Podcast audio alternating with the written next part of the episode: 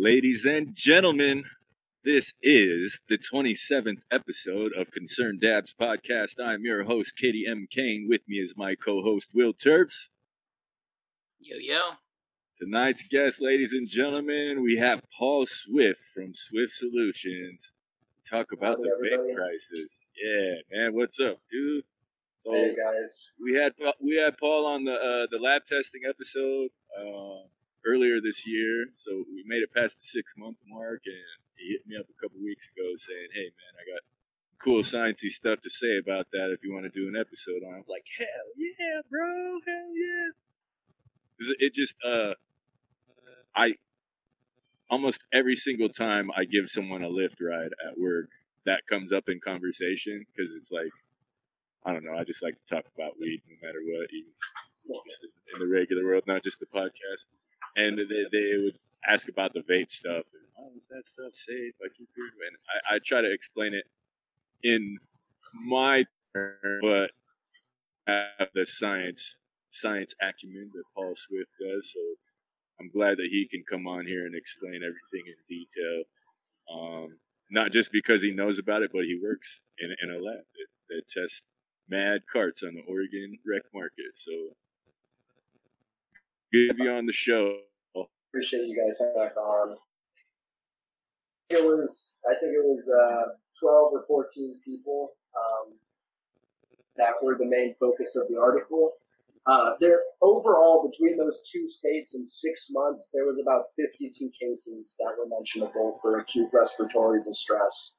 Those 52 people were self-identified to the hospital as the tobacco vapors, and it said, I think I have the exact numbers here, 17% were nicotine only, and about 44% smoked both.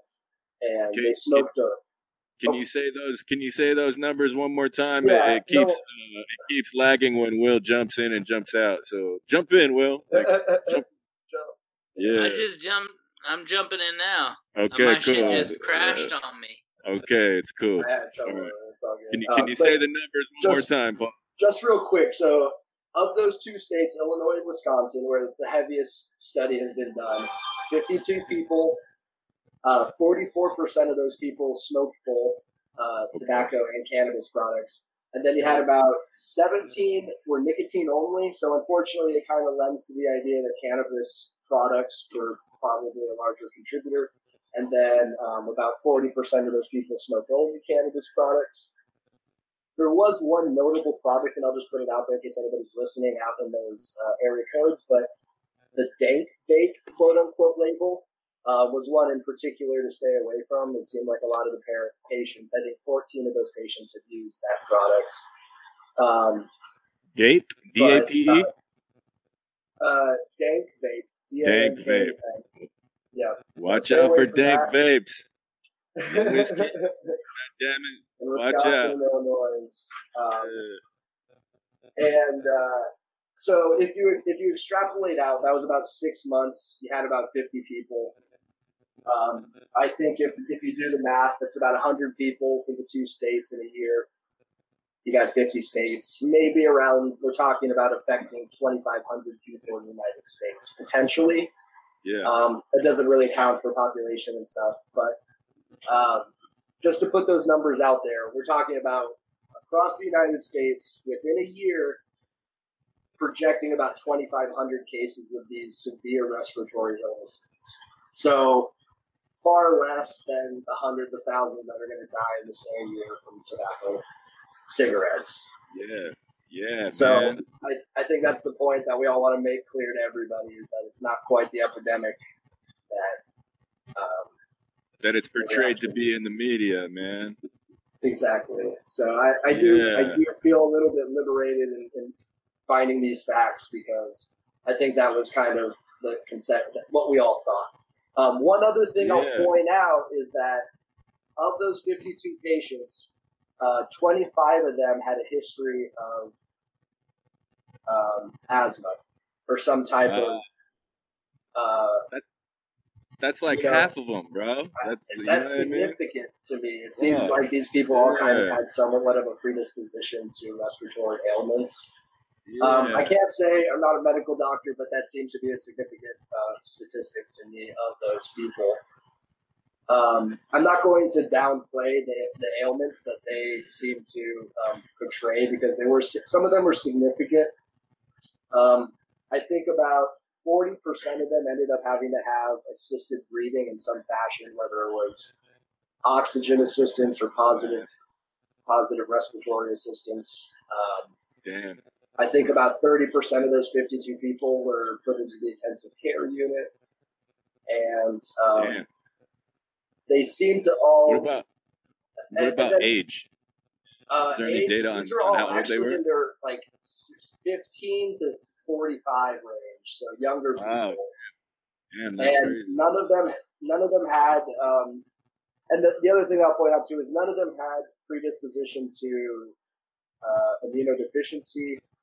None of them seem to have any other bacterial or viral respiratory problems at all, which is what I thought initially, is maybe these people were already compromised medically, but it doesn't seem to be the case. It seems kind of just be like semi-normal people kind of walking in off the streets and having these symptoms, which is a little probably a bit more why it's scary for these people, because otherwise these are pretty healthy individuals. But the condition that they're exhibiting is not an unknown condition. They liken it to something called lipoid pneumonia, which, you know, pneumonia is something we're all familiar with, and lipoid just means that you basically kind of breathe in oil-like products, which is basically kind of what we're assuming happens with black market vaporizers and e-cigarettes, is that people are actually putting in oils and cutting agents to try to cut what they're smoking, and they're developing this condition that's normally seen like in chefs that work in heavy oil kitchens. Yeah. Or people that work in the automotive industry. Lipoid, is it like related to lipid? Like lipids, exactly. that's where the word is derived from. Okay, cool. Yep. Yeah. I what the fuck were they called? Serious Extracts. Their sales guy, when I was at Human Collective, he was trying to like talk about the purity of their shatter, because it would be like 90% on the lab sometimes. I'm like, how the fuck do you get, you know, there's still color in there. I didn't understand. It seemed like a little inflated. That's but a little high for sure. He was talking about shatter being safer than wax because wax has lipids in it.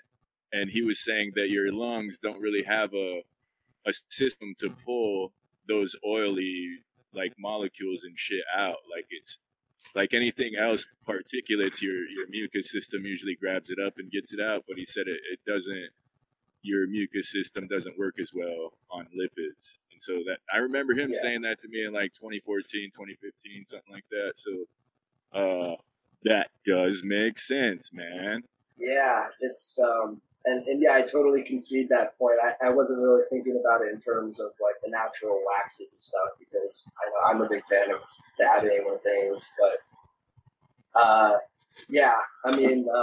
the more typical oils people are using now are the ones that we should be, more concerned about, or like your typical cutting agents, ethylene glycol, propylene glycol, glycerin. Those are typical ones, more familiar, but people are also starting to use, at least in our neck of the woods, other classes of compounds. One popular one is a true terpenes product called flavorless terpenes, and it's basically a squalene molecule. It's a terpene, a terpenoid compound.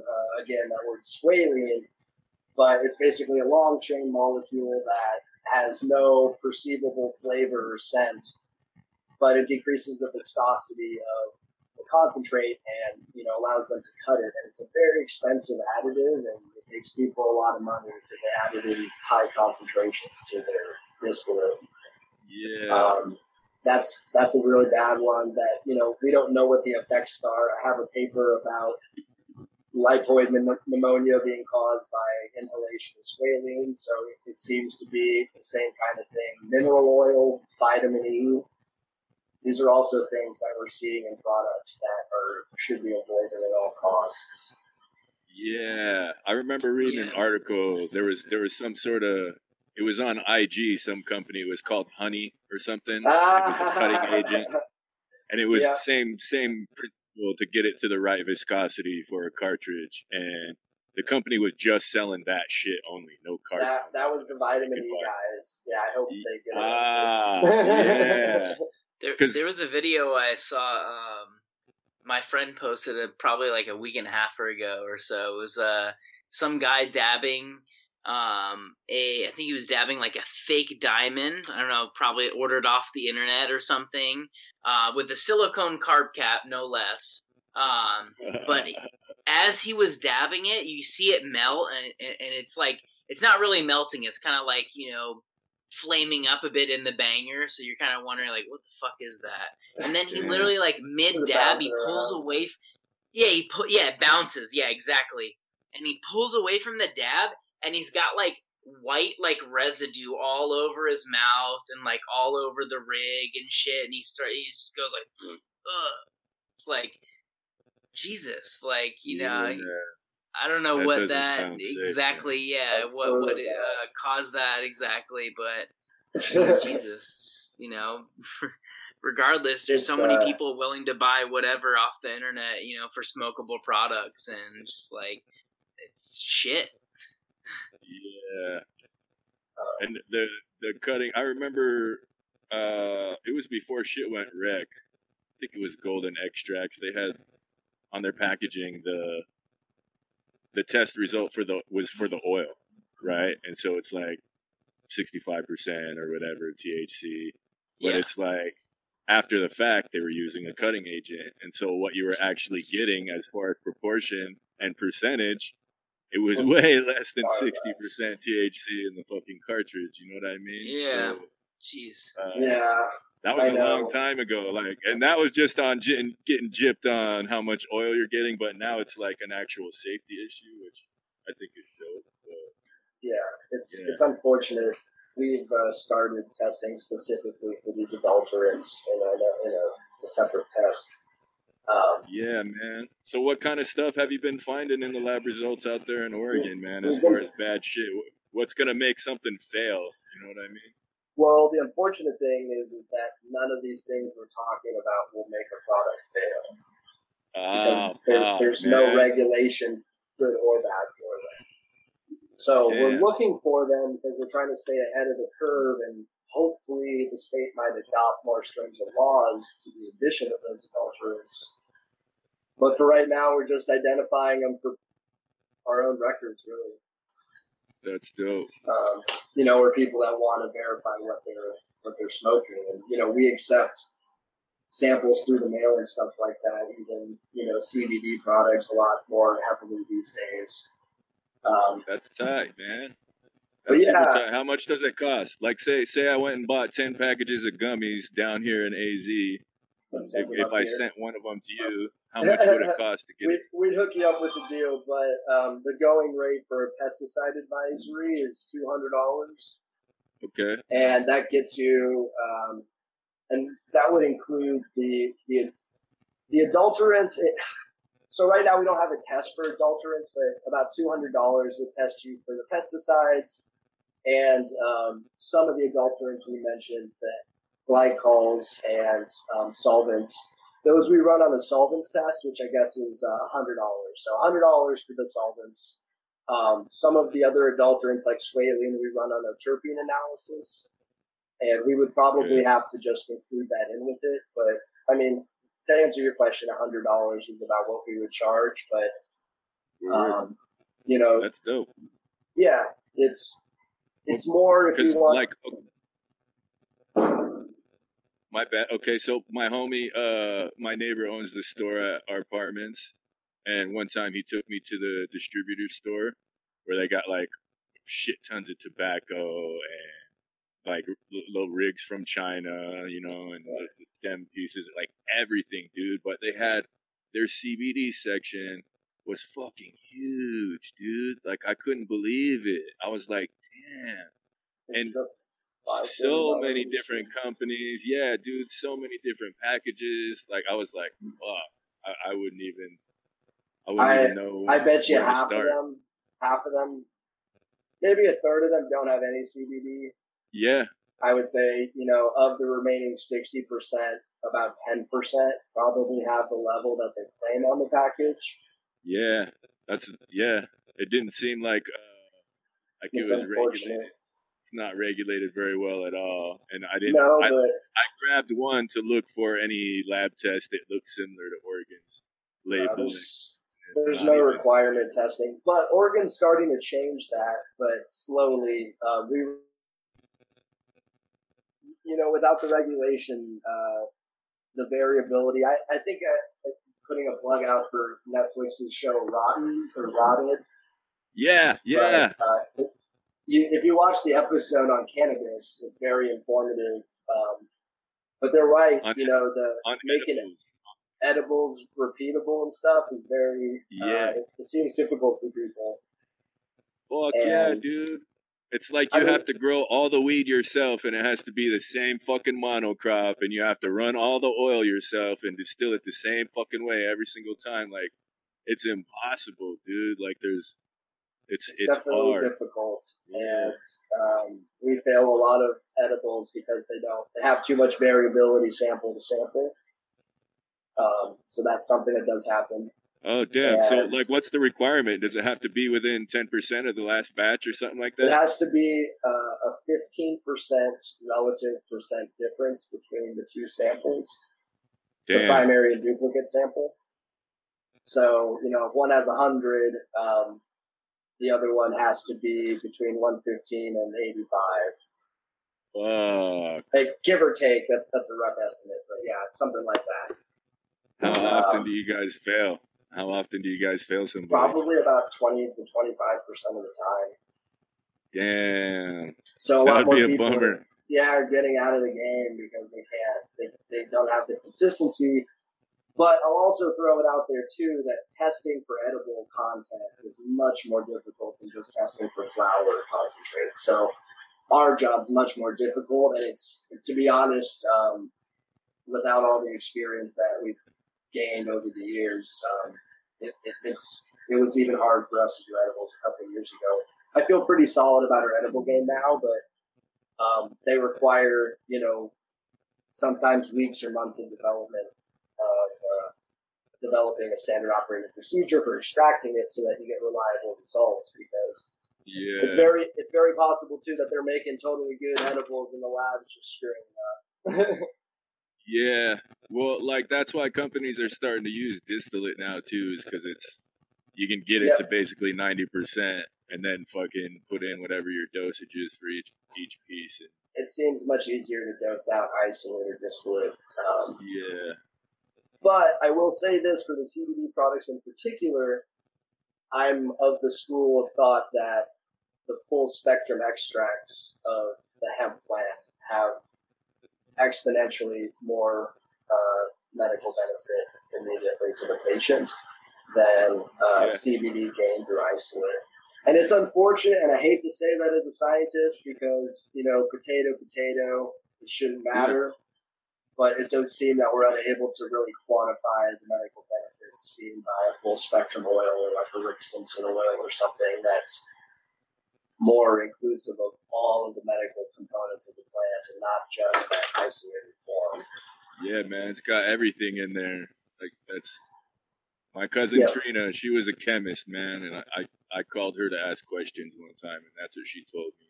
Like, when I worked in Seattle, I quit doing dabs because my heart started hurting. You know what I mean? And it just, I swear to God, it was the pesticides. And that's before I learned that they would be concentrated in the oil, just like the THC would. It was before I learned all that. But when I called her to ask her, why could my heart be hurting from fucking doing this shit? And she just said, I don't know about that. She goes, I would just be worried about stuff that helps you as far as medicine and the flowers not making it into the oil. She's like, that's what I would worry about. You might not be getting all of your medicine if you just do the dabs, even though it's concentrated. And I was like, God damn. Yeah, you know? I mean, I have a lot of friends that I send CBD lotion and olive oil and stuff like that to whatever their particular method of ingestion is. But I can tell you it's funny because the batches of lotion that I used isolate for versus the batches that I used the full spectrum oil for, yeah, they told me it was night and day in the relief they received for their arthritis or their Crohn's disease or whatever it was. Dope, but and I didn't tell them what the particular ingredients were, and they just told me that kind of empirical knowledge. So I do fully believe that. That's tight. Just because, like you said, everybody's putting in isolate or distillate because it's legally safer, and they feel less likely to be, attacked by the federal government. Because as long as it doesn't have THC in it, it's a lot easier to say it wasn't from cannabis. But with the new regulations about agricultural hemp, as long as the input products were derived from legally identified agricultural hemp, it shouldn't matter how much THC is in it, which is a crazy thought, but that's the way the law is written right now. So if I go out to an Oregon hemp field that's growing agricultural hemp under an agri license in the state, and I make a distillate from it, and it ends up with a 5% THC, yeah, I can put that into gummies and stuff and sell it as a CBD hemp product, and there should be no beef with the states and the federal government. That's tight. Yeah, because that's the thing I've been reading about raids too, is that they're saying that the THC content was too high on their crop, and so that's why. So as long as you brew it and you got it tested, and you have a certificate from somebody like us that says that you met the state's requirement for growing agricultural hemp, yeah, in theory, there should be no limits to the THC. It shouldn't even be a consideration because of the way the law is written. So I know what you're saying. The law right now is 0.3% THC content by mass. Yeah. And if it's more than that, it's considered cannabis. If it's less than that, it's considered hemp. But, as long as it's less than that and it's hemp, whatever you make from it, it shouldn't matter how much THC's in there. Which, again, I only mention it is because I've seen in Arizona at Head West in Tucson, people selling CBD flower for smoking. And it probably has... a 0.3% THC in it, but it might have 2% THCA in it. So you're still going to get very high. Yeah. But they sell it in smoke shops, which I find very interesting. So I feel like it's going to get a little bit goofier before it gets better, but you might start seeing CBD products on the market that you get high from. Yeah. Some of the fucking... the CBD guys on IG too, dude, like their flower looks butter. I'm like, God damn, it's purple. It's fucking trichomes all over. I'm like, oh yeah. We've seen some beautiful hemp, 18-20% hemp. That looks just like CBD. It looks like just like cannabis. I will say too, just because I don't know if you guys have seen any of this coming out, but CBGA, which is like the precursor to all the other cannabinoids. Yeah. Some people have started getting their hands on hemp that grows CBGA. So it doesn't produce very much THC or CBD. It only produces CBG. But that's a new thing that you're probably going to start seeing in the next year or two as it spreads out more and more. That's dope, man. Yeah. So do you guys get many hemp farms testing with you? Yeah, I would say right now we're in the end of it, but we're in the harvest season, as we say in the outdoor. Hemp harvest is still coming through, and it's about 30% of our business right now. Mm-hmm. So about there's tens of thousands of acres of hemp in Oregon right now, and there's a lot of it. Yeah, because that's if I set up shop in Oregon again, that's probably what I want to do, just because it's all based on volume, man. And I can do that shit, especially outside. So Yeah, I think that's a safer market. Doesn't have to be as pretty.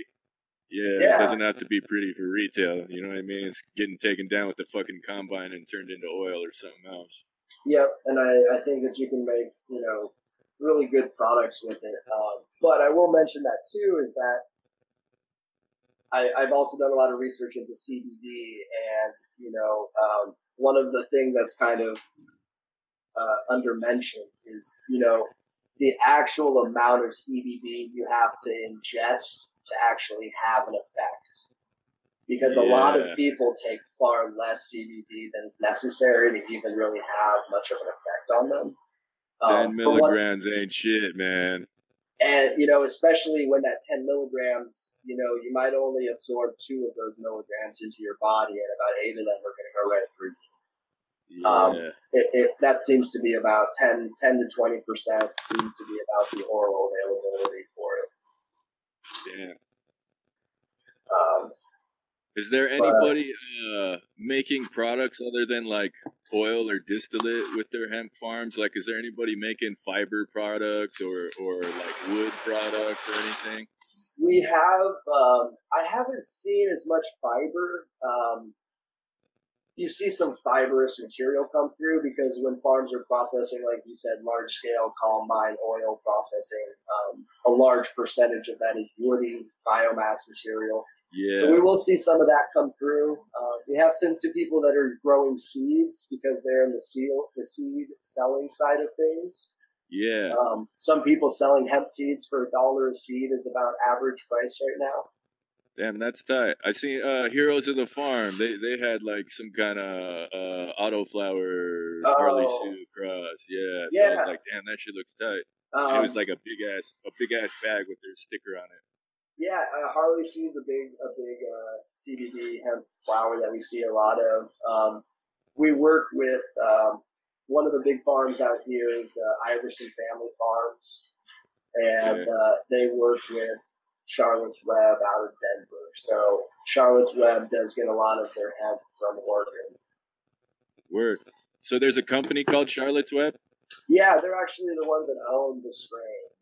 Okay. I I remember I ran that outside. Yeah, that shit was bomb. I ran it outside a couple years. Yeah, it's a good one. They're supposedly the founder of it or whatever is the one who came up with that genetics, and they're one of the biggest CBD producers in Colorado. That's tight, man. Shout out to Charlotte's Web, man. Yeah. Dynasty Genetics too. They took that Oregon huckleberry. It's like Charlotte Huckleberry Web, and dude, it fucking tastes bomb, dude. It's like 4% THC and then like 11% CBD or something. That's so funny. Yeah, let's also. I don't think they have anything to do with it. It's like I also don't want to make sure we're thanking people like the Stanley Brothers who, you know, they develop CBD strains and then they push for CBD only legislation newly in like states that are going, you know, rack so that they can take over the market. I feel you. There's so much dirty stuff going on right now, especially the companies that are trying to own the genetics. Phylos is a company out here that when they first started, they were awesome what they were doing, trying to map out the genetic genome, you know, globally of all cannabis. And then it turns out the whole time they're just backdoor saving everybody's genetics so that they could take it for their own and claim it as their own. Yeah. We tried to ask them to come on. We tried to ask them to come on the show, but they didn't want to. They didn't want to listen to us ask them questions. Yeah, that's so funny. Yeah, I mean, I'll talk. For better or worse, I'll pretty much honestly answer any question you guys have about any of those big companies and stuff too, if I know about them, because I think that the biggest problem with CBD being unregulated is the amount of injury that we're unknowingly giving to patients because of the pesticides and the solvents. And I can promise you that many of the very large, big companies that claim to be safe and care about the people are the biggest people that are perpetrating the worst type of things.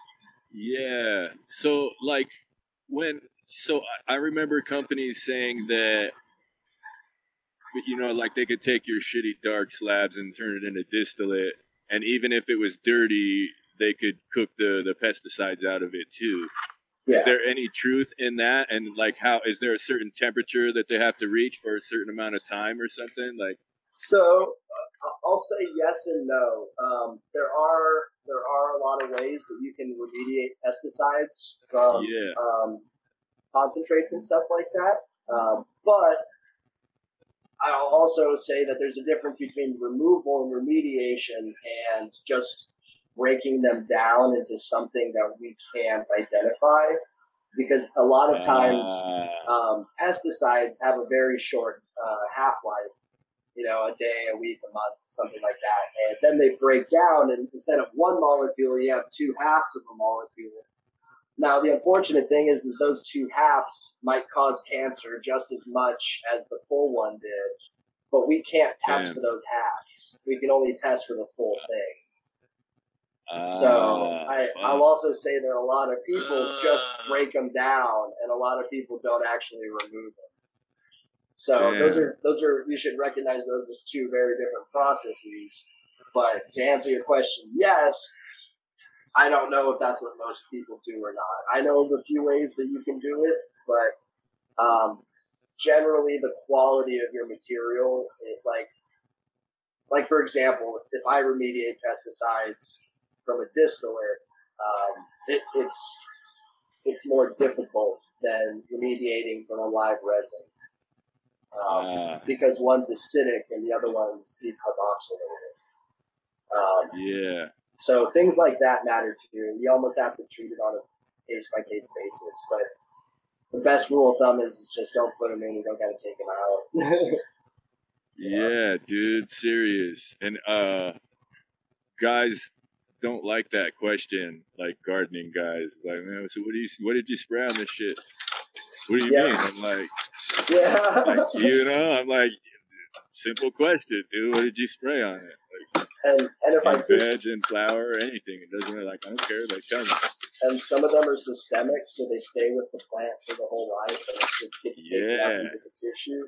Fucking Eagle 20, bro. Eagle 20 in Seattle, bro. I swear everybody was using that shit, because it was like a bunch of Cali folks, and Cali folks got game, man. Like, that shit would kill mold and bugs, and you wouldn't have no fucking issues, but it's bad for you, and it was systemic. We'd spray it in veg, but that shit's in there all the way to the end. We still see that once in a while. Dude. The other, let's see what I'm gonna say. You know, but there's so many natural pesticides that are completely legit. Like some people use tobacco juice. It seems to work very well for some of our clients, and they don't have any problems. And we even added a test for nicotine to see if we could find it on the cannabis label. We couldn't find it. Damn, that's tight. Because I like to smoke blunts, and that's. Yeah. I remember asking Will about that. What if I dipped a dab in some fucking nicotine e-juice? Like, wouldn't the facts be similar, and would it be safe? You know what I mean? Is it okay to fucking throw that shit in the banger with my dad? Is it gonna kill me? You know what I mean? I'm like, as safe as e-juice gets. Yeah. I was gonna say too, and I hate to say it because my girlfriend uses a Juul, but and I hit that thing too, but I really shouldn't. I would advise people to move away from any kind of e-cigarette juice, and it's just because those very safe additives that they use, the polyethylene glycol, propylene glycol, ethylene glycol, glycerin, whatever it is, those things turn into formaldehyde and benzene and these other compounds. And I don't like saying it because I wish it wasn't true, but unfortunately it's just science, and I can't escape it. And like I said, I took my somebody who had a sub-O and e-juice thing, and we turned it over and put it into one of our headspace samplers, and we ran it. You know, we cranked the electricity up or whatever, the output, and, you know, sure enough, we had like 20 or 30 compounds that all had library matches for very similar compounds to some aldehydes and formalin and those are fixitants. So it actually will preserve your lungs like a piece of tissue in formaldehyde. Wow, and that's not good. And basically, the problem is the thing that we're doing to ourselves when we do this over and over again is you basically, like some of the things, is basically kind of build up scar tissue, and it affects your ability for your lower lung or your alveoli to uptake oxygen. So another observation that all these patients had was their oxygen saturation, which is that thing they put on your finger when you go into the doctor's office, and it tells you basically how well your body's absorbing oxygen when you're breathing. Their oxygen sats were down. Like it should be at 98, 99% at all times, and theirs were anywhere between 65 to 92. And that's really low, so they're constantly struggling for air, and that's these were people that are using tobacco, right? Like e-cigarettes. About 44% of these people were both using nicotine products and cannabis vaporizer products. So it's really hard to say which one was the biggest contributing factor, but from what I can tell, more people smoked cannabis products than, both or only cannabis than the people that smoked both or only nicotine. So yeah, it seems 40% were cannabis or something like that. Yeah, it really seems to be, like you said, the honey bucket or honey cut, whatever that stuff was, really screwed people up. And vitamin E, mineral oil, squalene, vegetable oil, MCT oil. Don't put MCT oil in your carts. That's basically like coconut oil. And I have to. Go ahead. Sorry. Finish off. No, please go ahead. I was done. No, I was just saying, is this like strictly for like vaping, or are you finding that this is the case with like people who dab a lot, like cannabis, or is this just? I can't comment so much on that. I'm speaking more specifically to cartridges. Gotcha. And so in pre-pack cartridges at that. Not even like if you fill your own dab carts, you know what you put in there. But. Yeah. Right. Yeah, because one of my homies, he has one of those little stinger pens that's not a cart. It's just got a little heating element, I think it's made out of porcelain or something, and he changes it out like every week or so.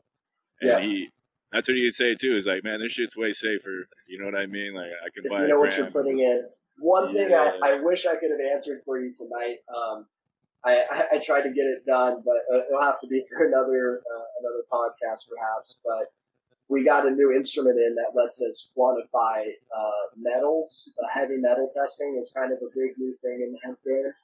Yeah, dude, I was just about to say something about that. Yeah, I saw posts about that, too. Metal fume fever and, the soldering, people thinking, the soldering of the forging of the metals, when creating the cartridges to be something that could potentially off-gas when heated. I don't know anything about that, so and that's what I'm trying to figure out too, because it's very non-specific. But what I did is we just got our it's called an ICP-MS that you do those testing on, and we just got ours up and working in the last week, so I haven't prepared these samples for it yet. But basically I did is I took a cartridge and I broke it down into its separate components, the gaskets or the O-rings, the glass body, the metal tube, and the filament in particular is what I'm interested in, because if we find these heavy metals in the filament material,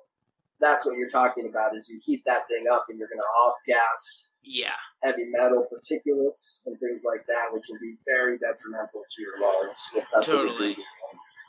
Totally, but I do remember them saying, at least, initial studies, and I don't know, I don't have a source for this, but saying that less than 0.01% of cartridges failed initial testing Yeah, like metal toxicity test or whatever the test was. And I really wish I could speak more to it because I know it's going to be a hot topic here soon. So, follow back up with me, and I hope within a couple months of just collecting data, I'll have much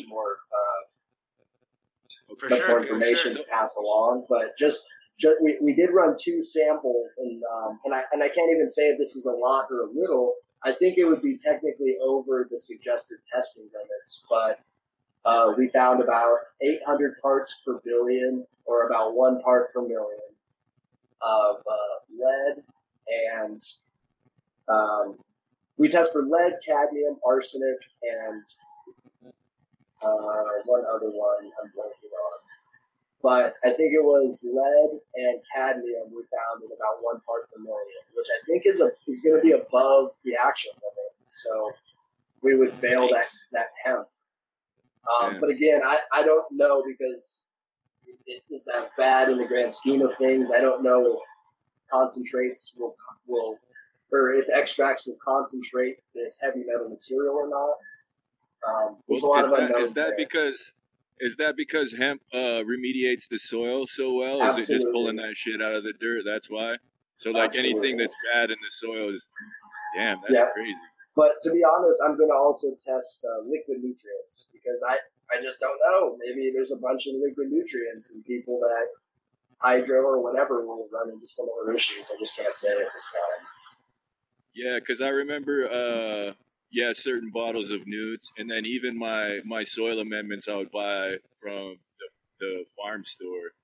Like it would say that there are heavy metals in this shit, and so, wow, that might be. The question is how much? Yeah, dude, damn. So that might be a downside to my whole organic shit, man.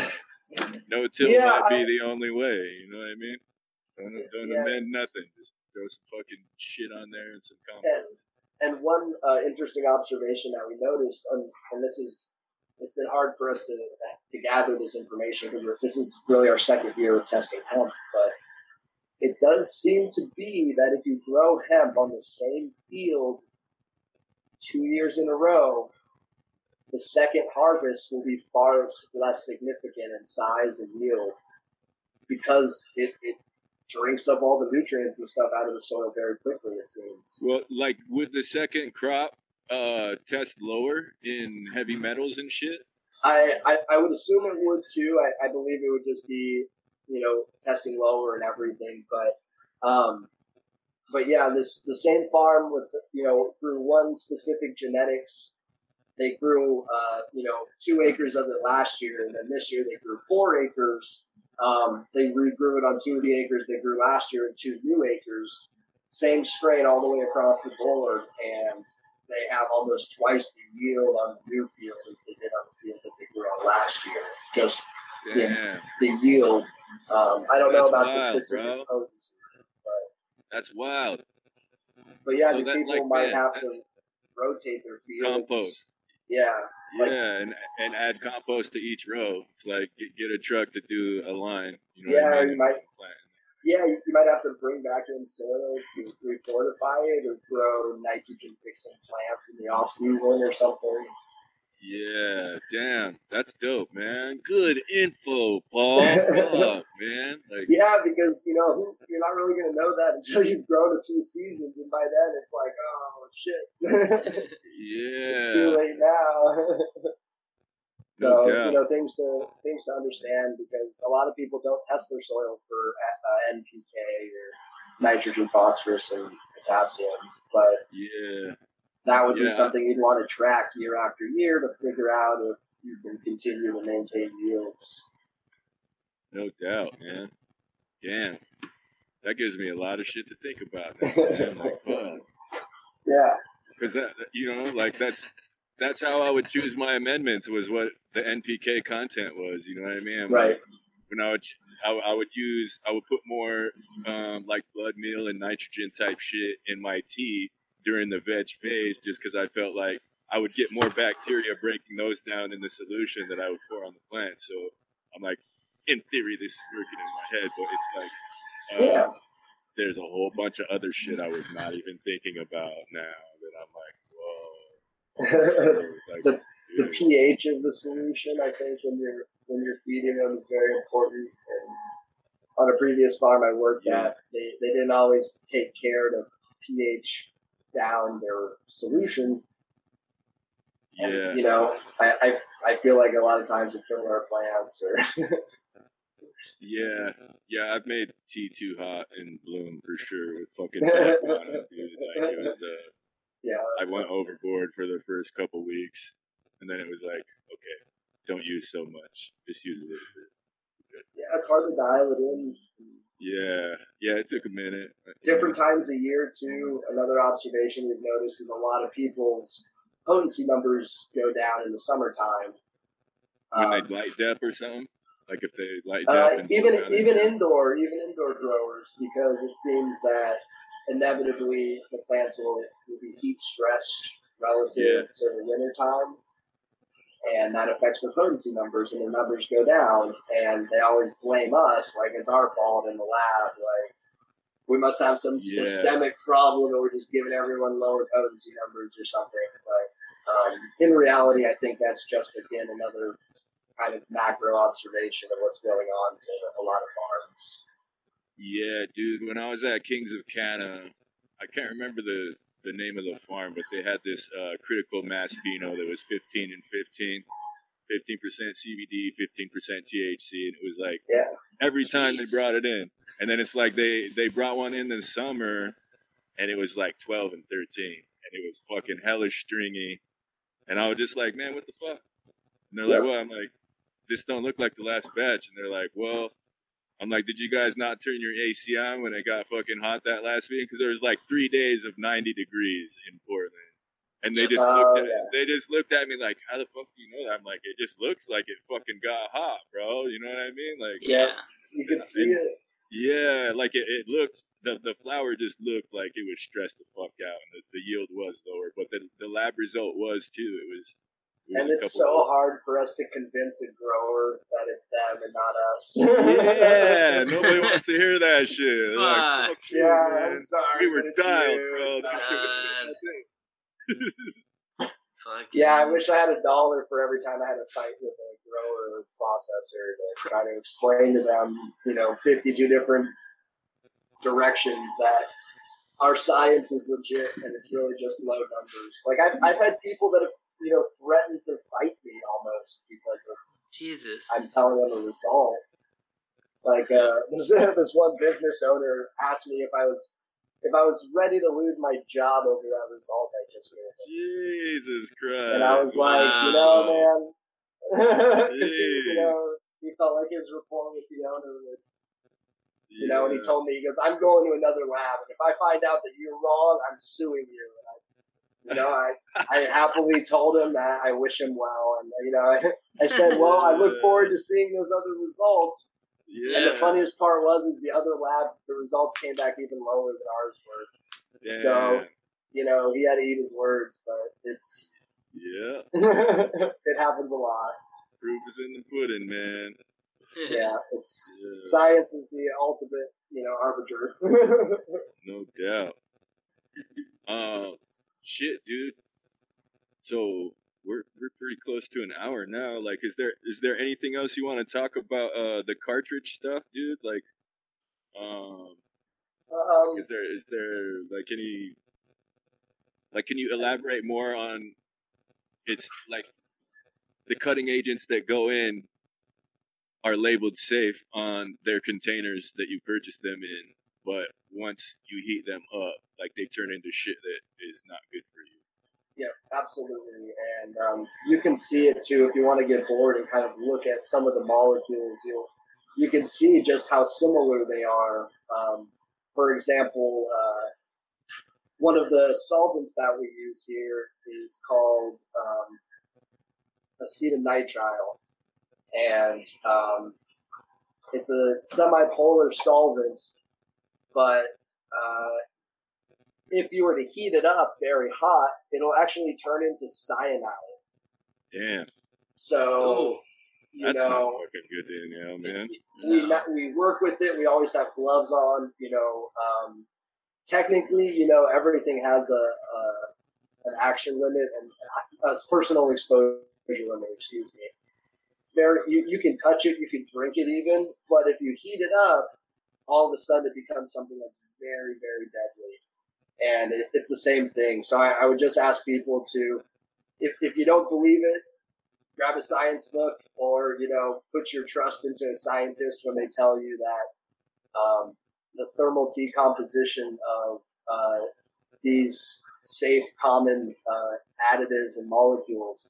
I'm not arguing that polyethylene glycol and propylene glycol and glycerin aren't safe. You can drink them, you can eat them, you can rub them all over your body. But if you heat them up under a coil with a very high current, you will thermally oxidize and decompose these products.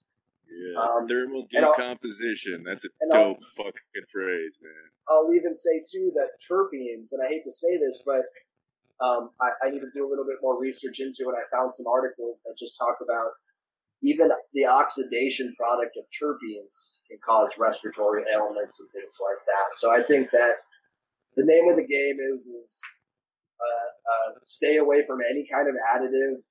The more pure cannabinoid, the concentrate you're dabbing or smoking is, the better for you.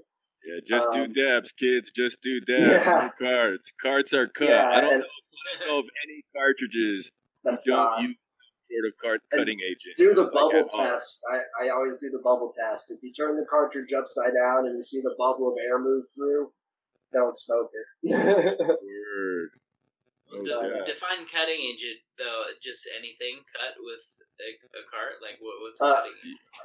A cut, so to me, anything besides a cannabinoid or a terpene is a cutting agent. Okay, and so I'll qualify that even further. A terpene that is derived from cannabinoid, from cannabis. Okay, so what, like, Echo Lectuary does a lot of, like, half and half, like, live resin and distillate carts. Would you consider that? As long as all that's going into was you know, live resin that was properly processed so that there's no more extraction solvent in it, you know. Yep. Live resins tend to have a little bit more butane and stuff in them because people have a harder time taking it out of it. But yeah, assuming there's no other solvents, that's totally fine because the live resin came right from the plant. There wasn't any additives. And that distillate, as long as that distillate didn't have anything to put back into it after the fact. Yeah, totally cool with that. So those both came from cannabinoids or derived from cannabis. Shout out to Echo Lectuary. Regis, if you're listening, please come on our show and let us interview you, dude. We're a fan of your work, man. Well, thank you guys for letting me harp on the topic. Oh yeah, no doubt, man. Shit, is there anything else you wanna say, man, before you go? Like, Will, do you have any questions? We got 4 more minutes at least, dude. We try to roll for an hour at least. Yeah, like any more questions? Doesn't have to be about this. Not at the moment. I might think of one in a bit. Yeah, I was gonna say earlier, you guys were going off, so I didn't want to interrupt. I've seen posts about heavy metal tests on hemp crops, and it's cannabis guys it's like funny meme type shit, you know what I mean? And I guess I didn't really understand the humor so much until I talked to you tonight, you know what I mean? Because it is something that is a thing, you know what I mean? And because I've read mad articles too that say hemp, you know, remediates the soil and pulls out any toxins and shit that you may have had in there. Including like radioactive isotopes and shit. I've read articles about that. I'm like, damn, that's crazy. And like, and it's not just the heavy metals either. And I'll just comment on this real quick. But in my past life, I did some work with nanoparticles and the safety surrounding handling nanomaterials. And basically, nanomaterials is anything that is very, very tiny within a certain definition. I think it's less than 10 nanometers in one dimension. So it could be really long, but as long as that one dimension is less than 10 nanometers, it's considered a nanomaterial. And I think that's the issue with heavy metals, is that we breathe them in into us, you know, because it's like one metal ion or one metal particle. It's essentially a nanomaterial. and those are very, very bad just because of the size class, the particular class that they're in. We think asbestos-like difficulties, and that's really the issue is that, you know, your body tries to process them and get them out, and when it can't, it essentially just becomes scar tissue, and you end up with horrible respiratory issues. So I think that's why, now that I'm remembering, having that issue now. Word. But so, thank you guys again. Yeah, no doubt. Thanks for coming on the show.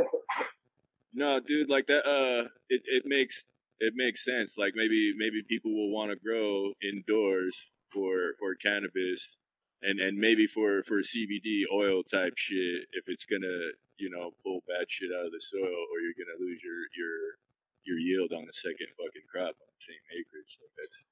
Yep, and remember too that China and Uruguay and all these other countries are going to start producing thousands and thousands of hectare acres of hemp soon.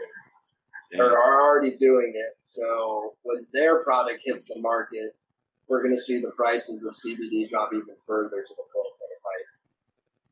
Yeah. Maybe safety. I like when companies sell themselves on the safety of their products and being transparent in their processes and shit. So maybe all that China, Russia CBD will be fucking laced with all kinds of bad shit. We'll wait and see. Yeah, some radioactive Chernobyl fucking hemp. You know what I mean? Like heavy metals testing will be important. Yeah, no doubt. Well, shit, dude. Thank you guys. Thanks for coming on the show, Paul. We really appreciate it. You shared a lot of good info, dude. Eye-opening for me. I have a lot of shit to think about as far as farming in the future. So any questions, send me an email or something. I'm happy to answer anytime. Yeah, no doubt. And anytime you want to come back, too, dude, hit us up, man. Like you're here for me again. You're on the cutting edge, bro. You got game. So we love you, man. It's been an honor. We'll send you the link when we got it for Spotify and YouTube. So. Awesome. Thank you so much. Yeah, have a good night. I'm going to go ahead and do my outro dance, ladies and gentlemen. This was the 27th episode of Concerned Dabs Podcast. I was your host, Katie M. Kane. With me was my co-host, Will Terps. We had Paul Swift from Swift Solutions talking about the vape crisis of 2019. I got to give a shout-out to my guys in production, Mitchell Wilson and Jesse Curry. This has been a Main Node and Joseph Street Enterprise production.